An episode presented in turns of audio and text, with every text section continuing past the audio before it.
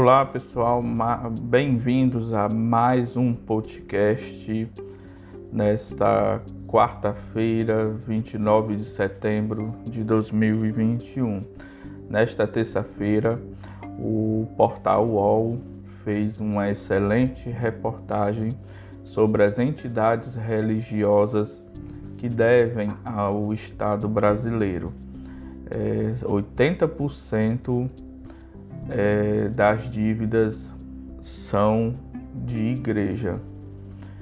É um número lastimável, reúne vários tipos de, de cultos da Igreja Católica, Evangélica, é, islamismo, os espíritas, e você vai saber agora direitinho no podcast é, essa matéria hoje que repercutiu bastante no portal UOL. Um grupo de 16 entidades religiosas deve mais de 1 bilhão e 600 milhões em impostos, segundo o levantamento da Procuradoria Geral da Fazenda Nacional, obtida pelo UOL por meio da Lei de Acesso à Informação. O volume de débitos representa 81% de todas as dívidas de 9.230 instituições evangélicas, católicas, espíritas e islâmicas devedoras em todo o país. Neste grupo, nenhuma entidade deve menos de 20 milhões. Fazem parte da lista entidades comandadas por figurões evangélicos aliados do presidente Jair Bolsonaro que atuou pelo perdão a dívidas tributárias de igrejas. Vamos lá, pessoal. É, 16 as entidades religiosas respondem por mais de 80% desses débitos.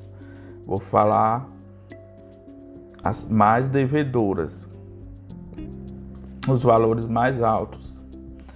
O Instituto Geral Evangélico tem 11 dívidas que somam 526 milhões 459 mil 771 reais e 18 centavos. Ação e distribuição tem oito dívidas que somam 388 milhões 378 mil 508 reais e 8 centavos. Igreja Mundial do Poder de Deus, 42 dívidas 153 milhões 703 mil 303 reais e 15 centavos. Igreja Internacional da Graça de Deus, 6 84 milhões 850 mil 91 reais e 20 centavos. Associação das Famílias para a Unificação e Paz Mundial, 50, 56 dívidas 70 milhões 492 mil 575 reais e 34 centavos. Sociedade Vicente Palotti, 12 dívidas, somos 60 milhões 594 mil 227 reais e 68 centavos. Convenção das Assembleias de Deus Santa Catarina e Só Paraná, uma dívida no valor de 46 milhões e 709 mil. Casa Publicadora das Assembleias de Deus, oito dívidas, 43 milhões 933 mil. Igreja Cristã Apostólica Renascer em Cristo, 79 dívidas, 40 milhões 870 mil. Instituto Espírita Nosso Lar de São José do Rio Preto, 80 dívidas no valor de 36 milhões 244 mil. Centro Islâmico do Brasil, uma dívida no valor de 33 milhões e 94 mil. Congregação das Filhas de Nossa Senhora do Monte Calvário, oito dívidas no valor de 28 milhões e 52 mil. Colégio Batista Lagoano, 56 dívidas, 23 milhões 840 mil.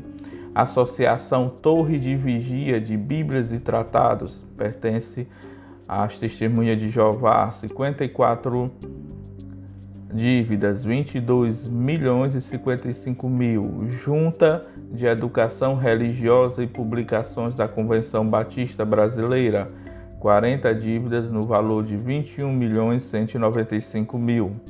Igreja Evangélica Assembleia de Deus da Bahia, 113 dívidas no valor de 20 milhões 660 mil. Total do grupo acima, 575 1 bilhão 601 milhão 134 mil 533 reais e 62 centavos. Total das 9.230 igrejas devedoras em todo o país dá um total de 17.677 dívidas em 1 bilhão 972 mil milhões 113 mil 176 reais e 35 centavos. As igrejas não pagam impostos no Brasil. No entanto, quando a Receita Federal descobre que atuaram com fraude, como se fossem empresas, elas são taxadas com imposto de renda e contribuição social sobre lucro, lucro líquido. Uma das fraudes descobertas pelos fiscais era pagar bônus de arrecadação para pastores. Isso significa distribuição de lucros, o que não é admitido pelo fisco para uma instituição sem fins lucrativos. Além disso, as igrejas pagam impostos e obrigações ligados à folha de pagamento de seus funcionários, como contribuições previdenciárias, Fundo de Garantia do Tempo de Serviço, FGTS, imposto de renda retido na fonte e multa trabalhistas. Quem lidera o ranking é o Instituto Geral Evangélico, que deve 526 milhões em fundo de garantia, imposto de renda, contribuições ao INSS e confins. A instituição aparece com endereço no Rio de Janeiro, mas seu presidente, o publicitário José Augusto Cavalcante Vanderlei, vive em. Petrópolis. Lá dirige uma fazenda cujo site o define como o homem que distribui esperança. A propriedade rural era frequentada pelo escritor francês Antoine de Saint-Exupéry, que morreu em 1944, motivo pelo qual hoje é dedicado ao livro O Pequeno Príncipe. O Wall deixou recados com a funcionária da fazenda e com uma senhora que aparece como responsável pelo local nos cadastros da Receita. A reportagem ainda enviou mensagens para o celular e o e-mail de Vanderlei por duas semanas mas ele não respondeu. Em segundo lugar está a Igreja Ação e Distribuição. Oficialmente, a instituição foi registrada em 2004 em nome de um funileiro aposentado de 58 anos de Cotia, em São Paulo. Ele faleceu oito meses depois, mas, segundo a Polícia Federal, a entidade nem sequer existiu. Uma academia de ginástica funciona no local registrado como sua sede. Investigação do Ministério Público aponta que, na verdade, as contas da instituição religiosa eram controladas pelo economista Wagner Renato de Oliveira. A ação e distribuição movimentou 400 milhões entre 2005 e 2009. Em 2012, Oliveira foi preso pela PF na Operação Lava Rápido. Doente com câncer, ele ficou em prisão domiciliar, mas morreu antes de seus processos criminais terminarem. A ação de e distribuição foi autuada pela Receita Federal por fraude. Até hoje deve 388 milhões em imposto de renda, CSLL, PIS e CONFINS. O UOL tentou contato com familiares de Oliveira e advogados, mas ninguém sabe quem será o responsável pela dívida. Em terceiro no ranking de devedoras vem a Igreja Mundial do Poder de Deus do apóstolo Valdemiro Santiago. A instituição possui 42 inscrições de débitos, como multas trabalhistas, fundo de garantia, imposto de renda, PIS e débitos previdenciários. A Igreja do Pregador, que gosta de usar chapéus de boiadeiro, deve 153 milhões, segundo a PGFN. No processo na Justiça, o juiz Mário Roberto Veloso afirmou que Valdomiro recebeu 1 milhão e 200 mil da igreja no ano passado. Há fortes indícios de que a igreja esteja transferindo seu patrimônio a Valdemiro. Continuou.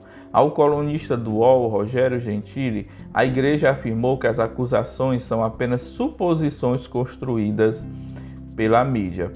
Valdemiro chegou a vender feijões que, segundo ele, curariam a Covid-19. Por ordem da Justiça, o Ministério da Saúde desmentiu a publicidade do religioso. A reportagem do UOL procurou a Igreja Mundial por telefone e e-mail para tratar das dívidas tributárias. O ex-deputado José Olímpio Moraes do DEM afirmou que comunicaria a Valdemiro sobre o caso no domingo, mas não houve resposta. Na quarta posição fica a Igreja Internacional da Graça de Deus, fundada por Romildo Ribeiro Soares, o missionário R.R. Soares. A instituição reduziu débitos neste ano. Eram 162 milhões em fevereiro. Agora, segundo os dados mais atualizados de maio, os tributos devidos são de 84 milhões, pois uma dívida previdenciária não existe mais. R.R. Soares é pai do deputado Davi Soares, do DEM de São Paulo, que articulou com Jair Bolsonaro emenda um projeto no Congresso para perdoar dívidas das instituições religiosas. Essa medida passou a valer em março, depois que o Congresso derrubou um veto incentivado pelo próprio presidente.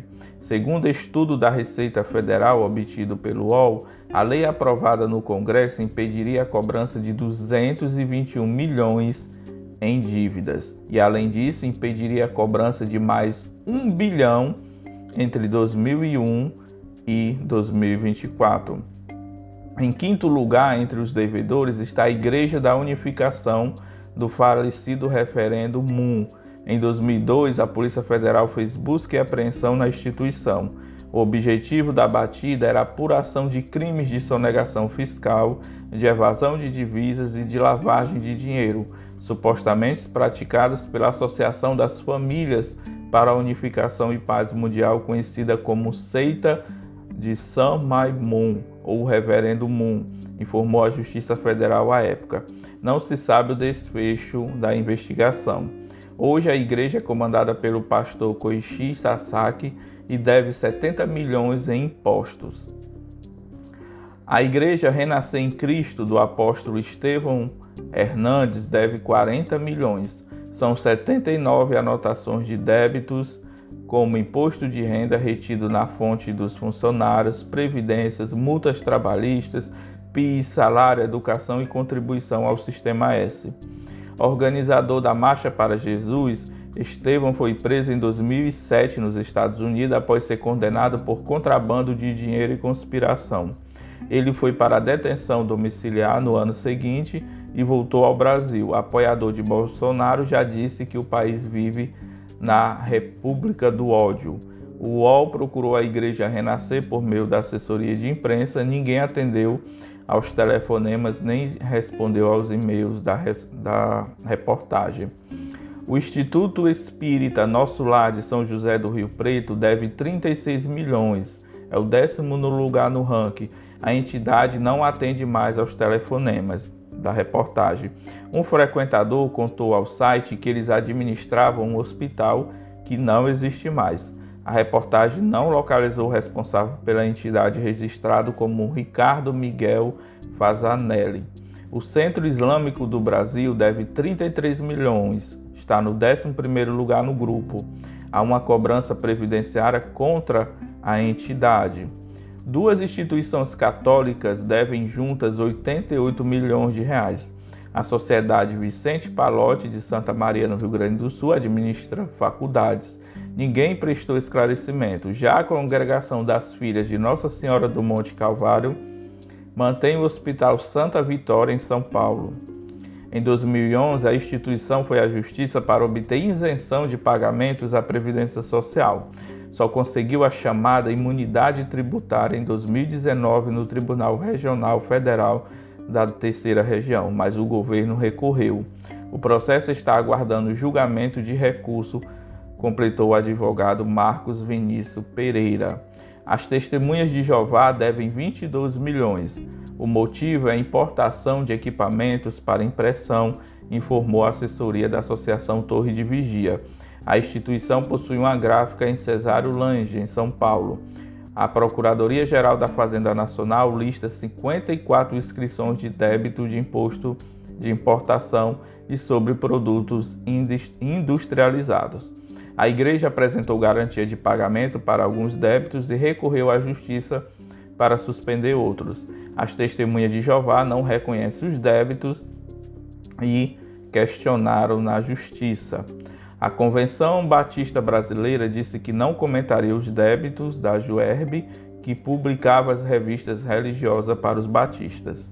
A direção de outra editora, a Casa Publicadora das Assembleias de Deus, afirmou que o tema é assunto de sigilo fiscal. A lista de devedores que constam em dívida ativa está na internet por lei por meio da Lei de Acesso à Informação, o cidadão obtém uma relação completa e detalhada de todos os débitos. As demais instituições religiosas não prestaram esclarecimentos à reportagem. Convenção das Assembleias de Deus, Santa Catarina e Sudoeste do Paraná, Colégio Batista Lagoiano e Igreja Evangélica Assembleia de Deus de Salvador. Excelente reportagem do portal UOL, está de parabéns. Não sei quem assina, deixa eu ver aqui se quem assina a matéria está inclusive nos podcasts do, do All News. Eduardo Militão, do UOL de Brasília. Parabéns pela excelente reportagem. A gente assim que acredita no Senhor Jesus se entristece por esse tipo de coisa, porque o Senhor Jesus disse que é impossível que venham os escândalos, mas ai daquele por quem vier os escândalos, né? Ele alertou também que o dinheiro é a raiz de todos os males.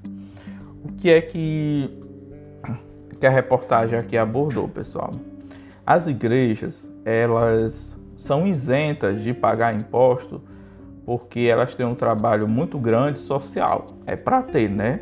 A maioria a gente sabe que tem igrejas de direita, tal, seja da católica, evangélico e outras instituições mas essas em espetacular, em vamos se dizer assim, em destaque, elas estavam burlando a Receita Federal, né? Abrindo como se fossem empresas. Aqui é para lavar dinheiro, né? Como o Marcelo Rezende fez uma reportagem há uns anos atrás sobre o Valdemiro Santiago, que tinha inúmeras fazendas a perder de vista então, ele pega dinheiro da igreja para em benefício próprio. Isso é que é crime. Pagar funcionários, pastor, não é crime.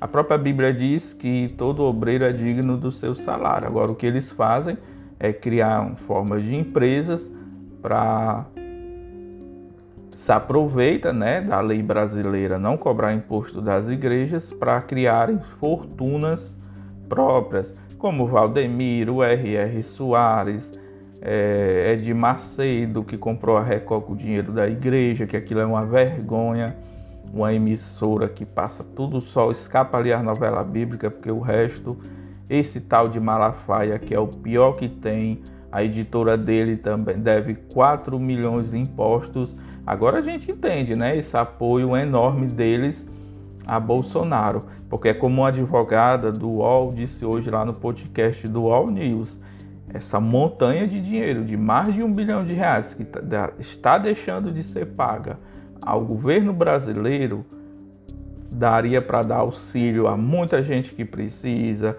a projetos de casa própria, na educação, na saúde e muito mais. A gente sabe que não é só as igrejas, tem empresas também que deve muito, como a Globo e tantas outras.